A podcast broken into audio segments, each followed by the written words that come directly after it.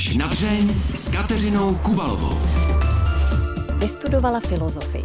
Jako novinářka působila v ČTK, na Nově, Primě i v České televizi. V roce 2017 byla tiskovou mluvčí prezidentského kandidáta Jiřího Drahoše, později mluvila za Pražskou zoologickou zahradu. V roce 2019 vydala svou knižní prvotinu Žárlivka, ke které loni přidala román Kandidát. Naším hostem bude už za chvíli Lenka Pastorčáková. Kateřina Kubalová přeje dobrý poslech. Novinářka a také spisovatelka Lenka Pastorčáková je dnes mým milým hostem. Dobrý den vám přeju. Dobrý den a děkuji za pozvání. Já začnu hned z gruntu vaším dětstvím, protože o něm jsem se vlastně nikde nic moc nedočetla. Jaké jste byla dítě? No dítě, já si myslím, že v celku normální, neudálo se nic dramatického v mém dětství, takže možná i proto se nic zajímavého neví. Ale možná, co bych zmínila, čím jsem vybočovala, tak jsem asi byla extrémně introvertní a samotářské dítě. Takže jako zatímco jiné děti se cpaly ven mermomocí, tak moji rodiče mě museli nutit. Museli mě jako vystrčit za dveře, aby mě vůbec dostali ven, abych si šla hrát s ostatníma dětma, protože já jsem si pořád jako chtěla číst, no, já jako sotva jsem rozpoznala písmenka, tak jsem někam si sedávala v koutku nebo u babičky nahoře, zatímco zbytek rodiny si povídal dole a já jsem si jako pořád četla, no. A co jste četla jako malá holka? Tak pohádky samozřejmě, že? Nebo i obrázkové knížky jsem si prohlížela a všechno, co šlo číst, tak jsem četla, no, místo abych byla venku. A taky jste seděla a malovala jste si svou budoucnost? Co budete dělat? Čem jste snila? No, určitě, no. Já si myslím, že už možná v takhle raném dětství, teda kam mi vzpomínky sahají, tak už jsem možná pomýšlela trošku na to, že bych taky si zkusila jednou něco napsat. No. Nemáte nějaké své psavé pokusy z dětství? Jo, v šuplíku, tradiční šuplík.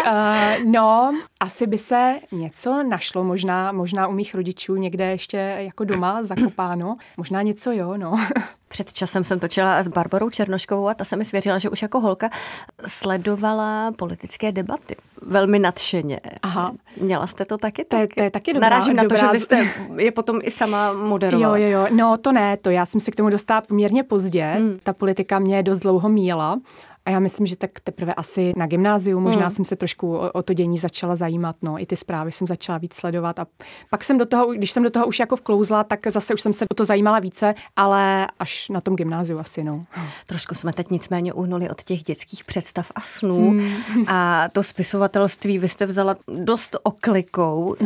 Co jste šla studovat? Proč? Co jste tedy si zvolila? No já jsem právě přemýšlela nad tím, že bych šla studovat novinařinu, ale pak jsem si to vlastně vyhodnotila, že asi není úplně potřeba ji studovat, ale že si rozšířím obzory ještě něčím jiným a tu novinařinu se budu učit praxí, protože jsem už v podstatě od základní školy přispívala do různých jako novin, takže jsem šla studovat filozofii a historii, protože ta filozofie zase ta vás učí tak jako slovíčkařit a argumentovat, analyzovat, takže to se mi v té novinařině taky hodilo samozřejmě později velice. No a historii tu jsem teda bohužel nedostudovala, protože jsem studovala v Brně a pak jsem dostala dobrou pracovní nabídku v Praze, ale musela jsem teda jeden obor zrušit, abych mohla dostudovat dálkově, takže mám vystudovanou filozofii. Co člověka vede k tomu, že si vymyslí, že se stane novinářem? Chce odhalovat nepravosti, psát nebo být vidět? Slavný?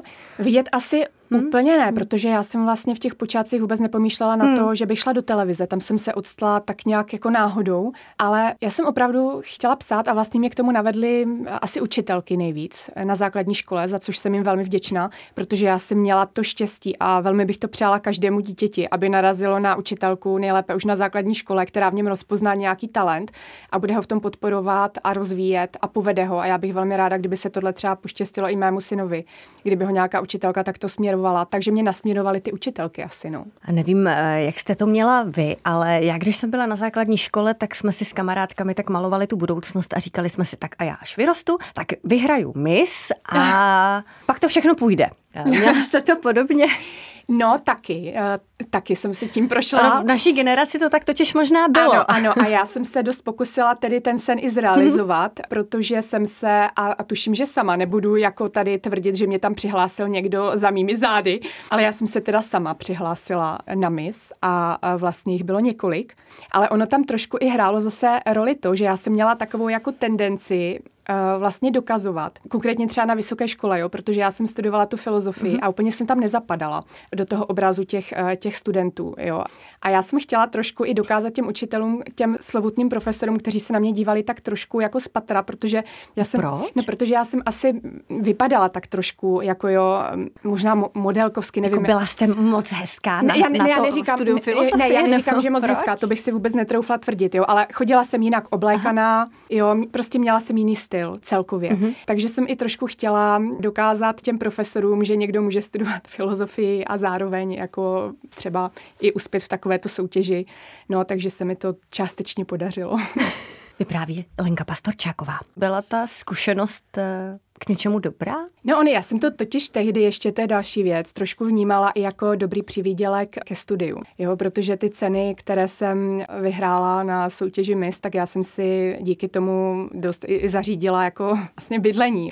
Takže to byla i praktická stránka té věci. A ta zkušenost, jako jo, bylo to v něčem dobré, protože z toho introvertního dítěte najednou se začalo klubat nějaké sebevědomí. V tom to určitě byla jako neocenitelná zkušenost, no.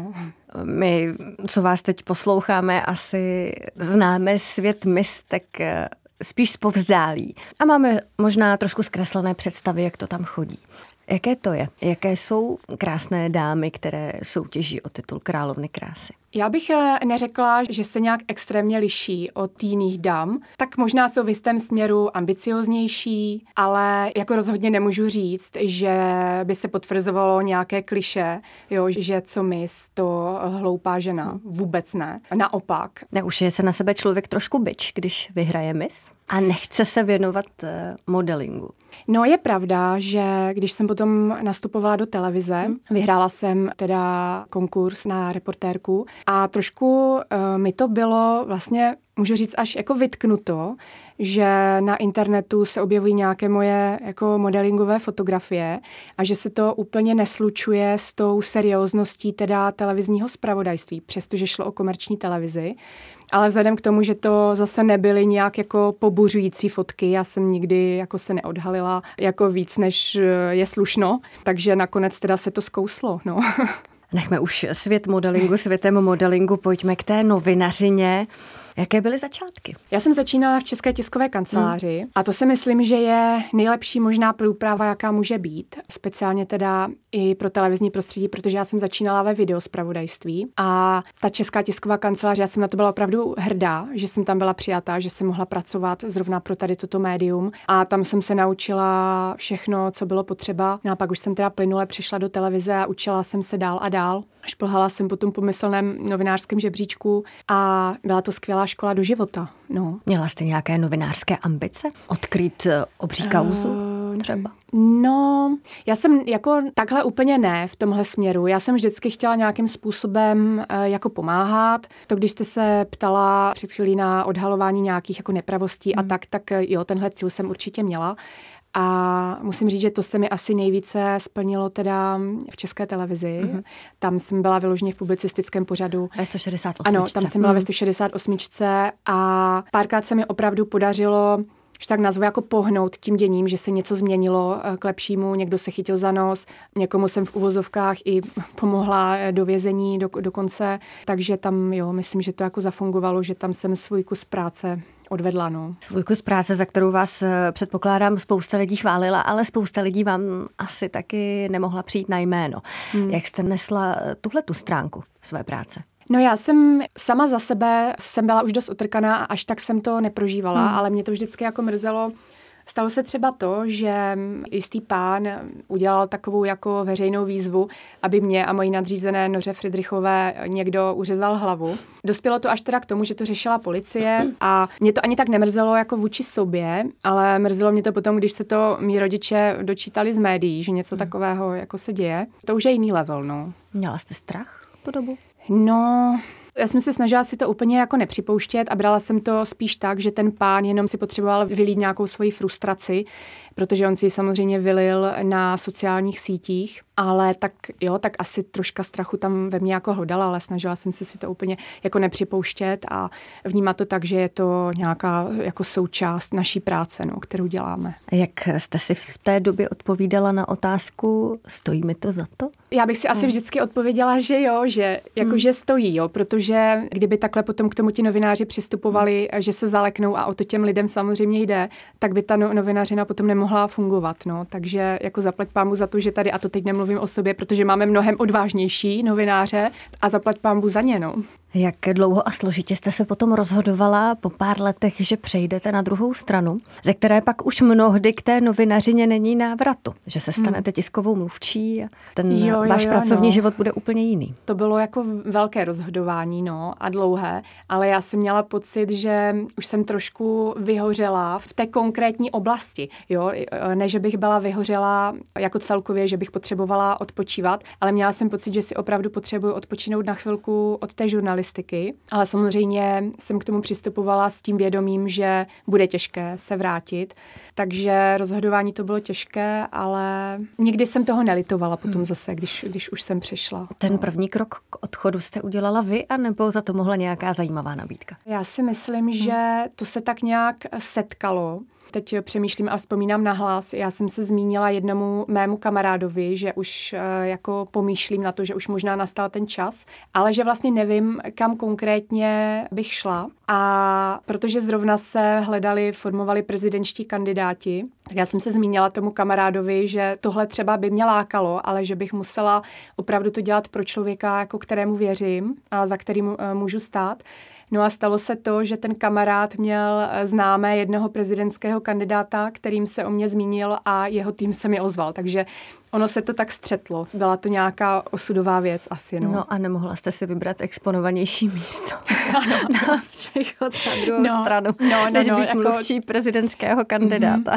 Byla to jako pro začátek tiskové mluvčí docela velká nálož, velké sousto. Jaká ta zkušenost byla? Já si to nemůžu vlastně představit. Asi strašně náročné to tisková mluvčí kandidáta má.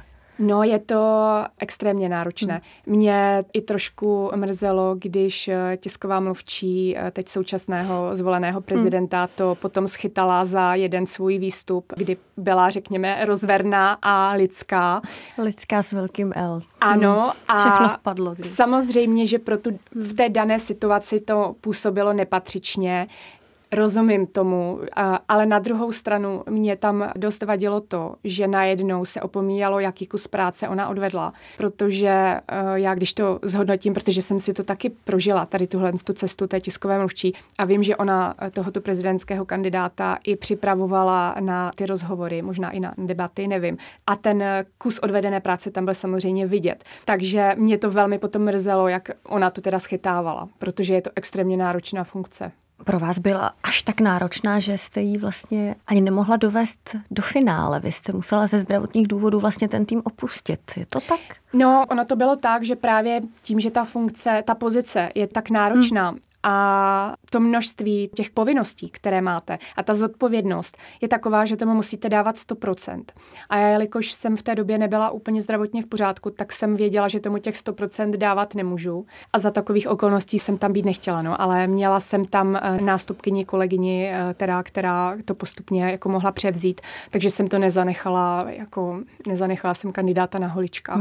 Myslíte si, že to byla nějaká ta pomyslná stopka, kterou vám tělo dalo, že už toho na něj prostě bylo moc? No, možná, že jo, protože ono tam se střetlo více věcí, tam se střetly ještě nějaké jako osobní věci, které bylo potřeba řešit, takže se to tak jako nakombinovalo, a věřím, že všechno je propojené se vším, takže když to tělo dostává permanentní, už tak řeknu, jako záhul, tak se to musí někde projevit. No a to tělo si musí o tu stopku samo říct, a ono si o ní řeklo, Organizujete si teď pracovní život třeba i trošku jinak po téhleté zkušenosti, když už víte, jak dělou, umí vypovědět tu službu? No, vlastně já jsem potom přešla na pozici, která byla stejně náročná, možná ještě náročnější, a ono se tomu těžko věří, ale já jsem pak šla dělat tiskovou mluvčí do zoologické zahrady, a tam to kvantum té práce bylo ještě vyšší. Jo, on si jako každý myslí, a často to slýchávám, a mě to dost vždycky vytáčelo, když jsem slyšela, tisková mluvčí v zoo, tam si lakuješ nechty. Jo, ale já opravdu jako nevím, kdy naposledy jsem si jako lakovala nechty. Tam Já jsem si jednou dělala čárky, kolik novinářů denně mě v té zoologické zahradě zavolalo a já jsem měla 80 telefonátů. Já jsem opravdu měla kolem 80 telefonátů za den, ale to jsou telefonáty z celého světa.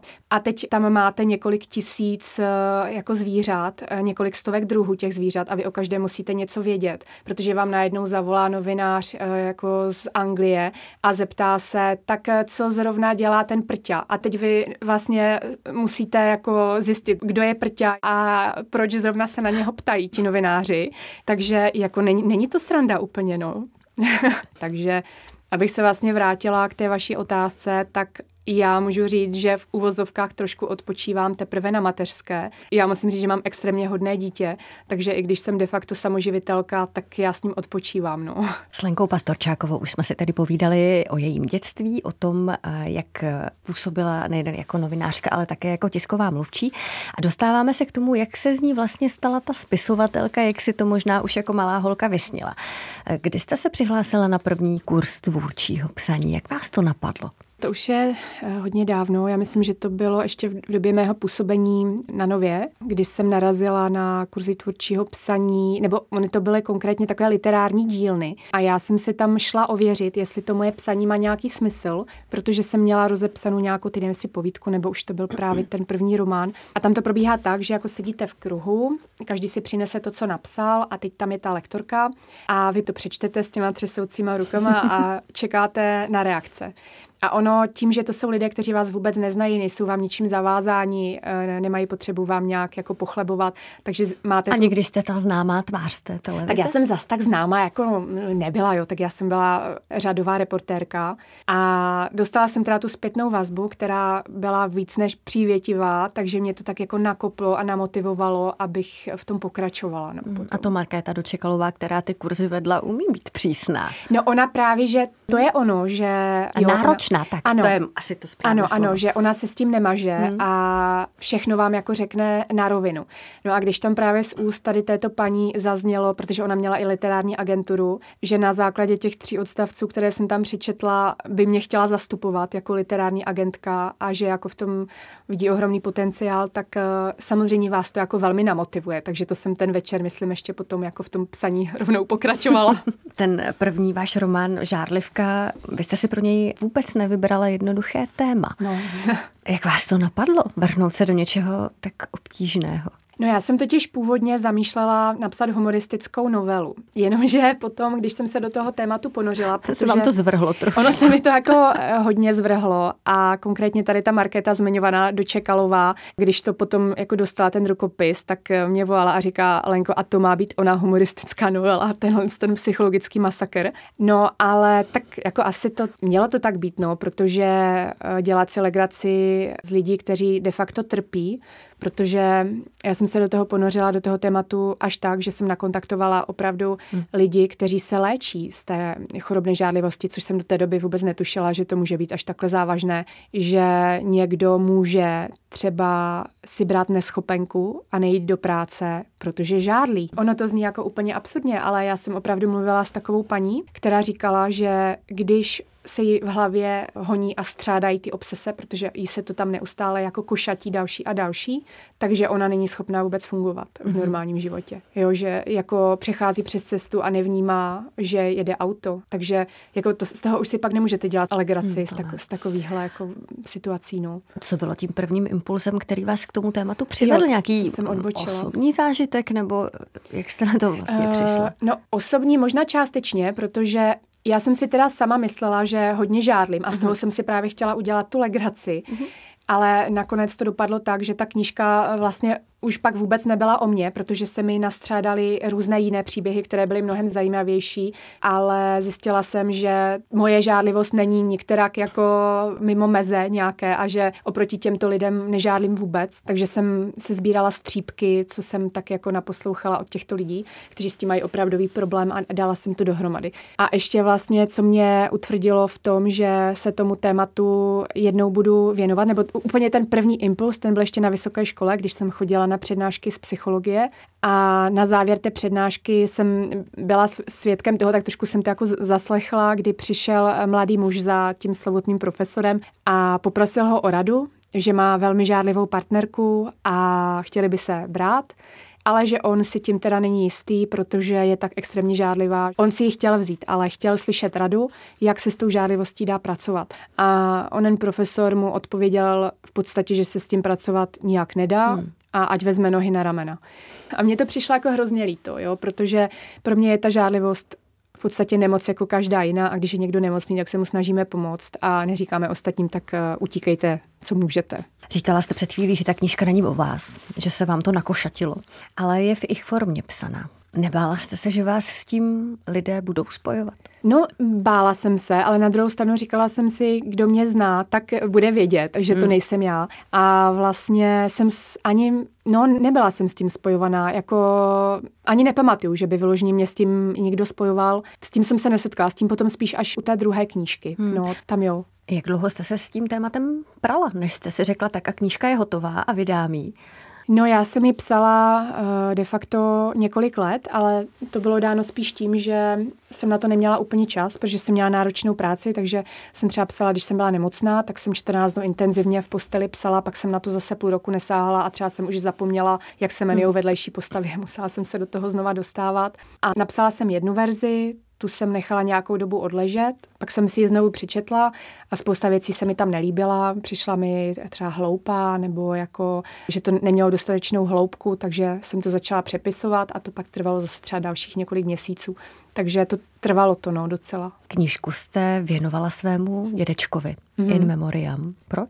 No protože on dědeček vlastně vždycky, když jsem jako přišla k němu na návštěvu, tak mi říkal: Lenko, a kdy už bude konečně hotová ta knížka?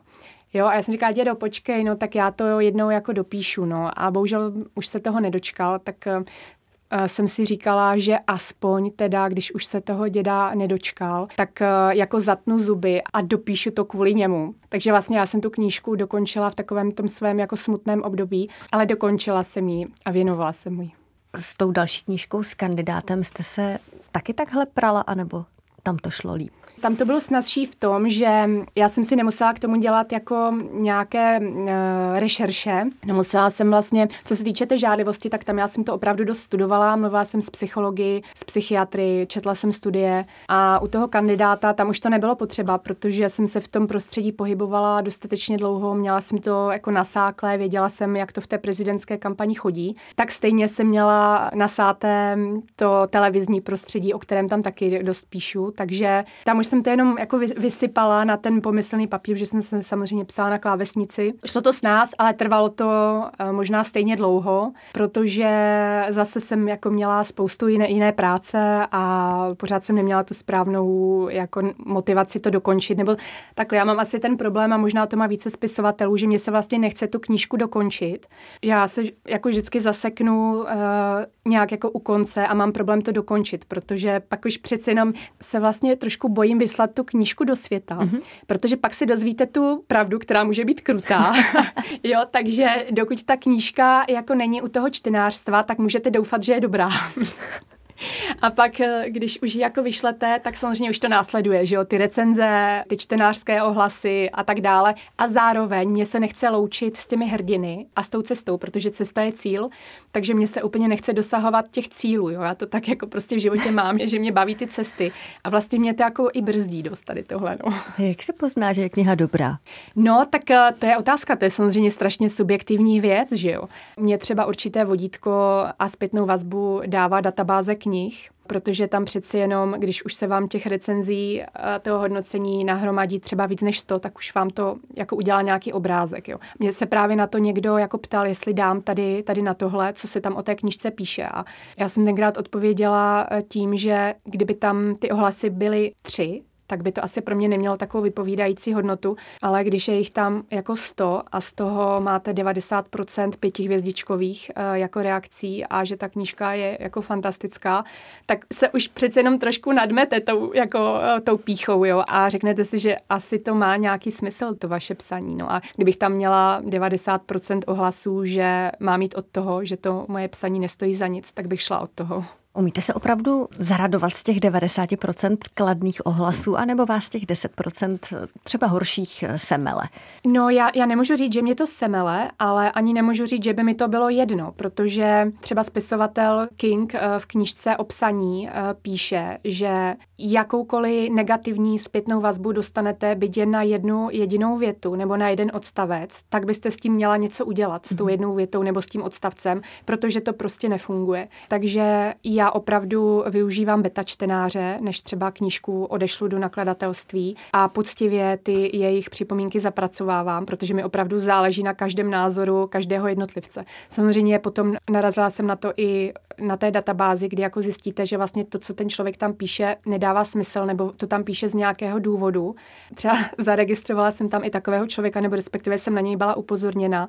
Ona si to jeví jako taková hloupost, ale dává to nějaký jako obrázek, jo, že on mi tam vlastně dal hodnocení 3 hvězdičky a pak zřejmě si všiml, že to dostatečně jako nekleslo v těch procentech, tak to jako upravil, dal 2 hvězdičky a pak dal 1, když to konečně kleslo teda z nějakých třeba 85%. Takže pak si říkáte, proč to ten člověk dělá, že třeba, já nevím, třeba mohla jste mu vadit v nějaké jiné oblasti, že třeba jo, jsem udělala nějakou reportáž, která se mu nelíbila. Takže zase nemůžete to brát úplně tak, jako že všechno, co vám tam ty lidi napíšou, že jo, tak jako je potřeba si vzít k srdci, no.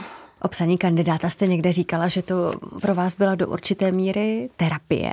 V jakém smyslu? No právě v tom smyslu, jak jsme se o tom bavili, že to moje tělo už si řeklo o tu stopku a že už toho bylo jako ve mně asi nahromaděno moc těch různých jako podnětů a zážitků, protože samozřejmě ta kampaň jako není, že jo, úplně jako jednoduchá, čistá záležitost. Tam probíhají různé neférové jako věci z různých stran, takže i z toho důvodu, no, to pro mě byla terapie.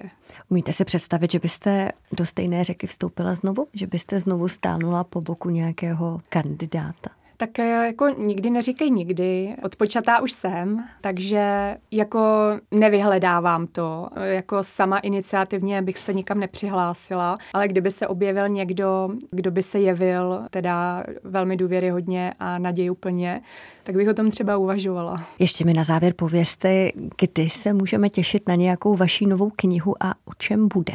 No, to je dobrá otázka, protože já jsem teď ve fázi, já v té první knize Žárlivka popisuju trápení Buridanova osla. A to trápení spočívá v tom, že ten osel má před sebou 2 hromádky sena a nemůže se rozhodnout, kterou sežere nejdřív, takže nakonec zhyne hlady. A já mám před sebou 2 témata, nebo v hlavě, je nosím 2 témata, která mi přijdou velmi nosná. A protože se nedokážu rozhodnout, do kterého se jako zakousnout, tak zřejmě taky zhynu teda.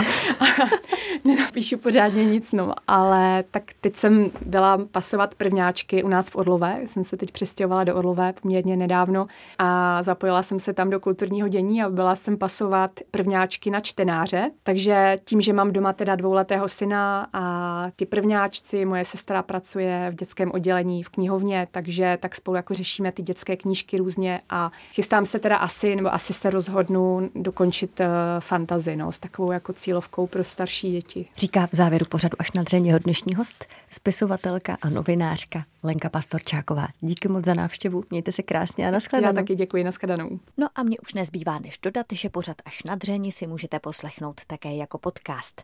A nezapomeňte se podívat také na videozáznam z natáčení.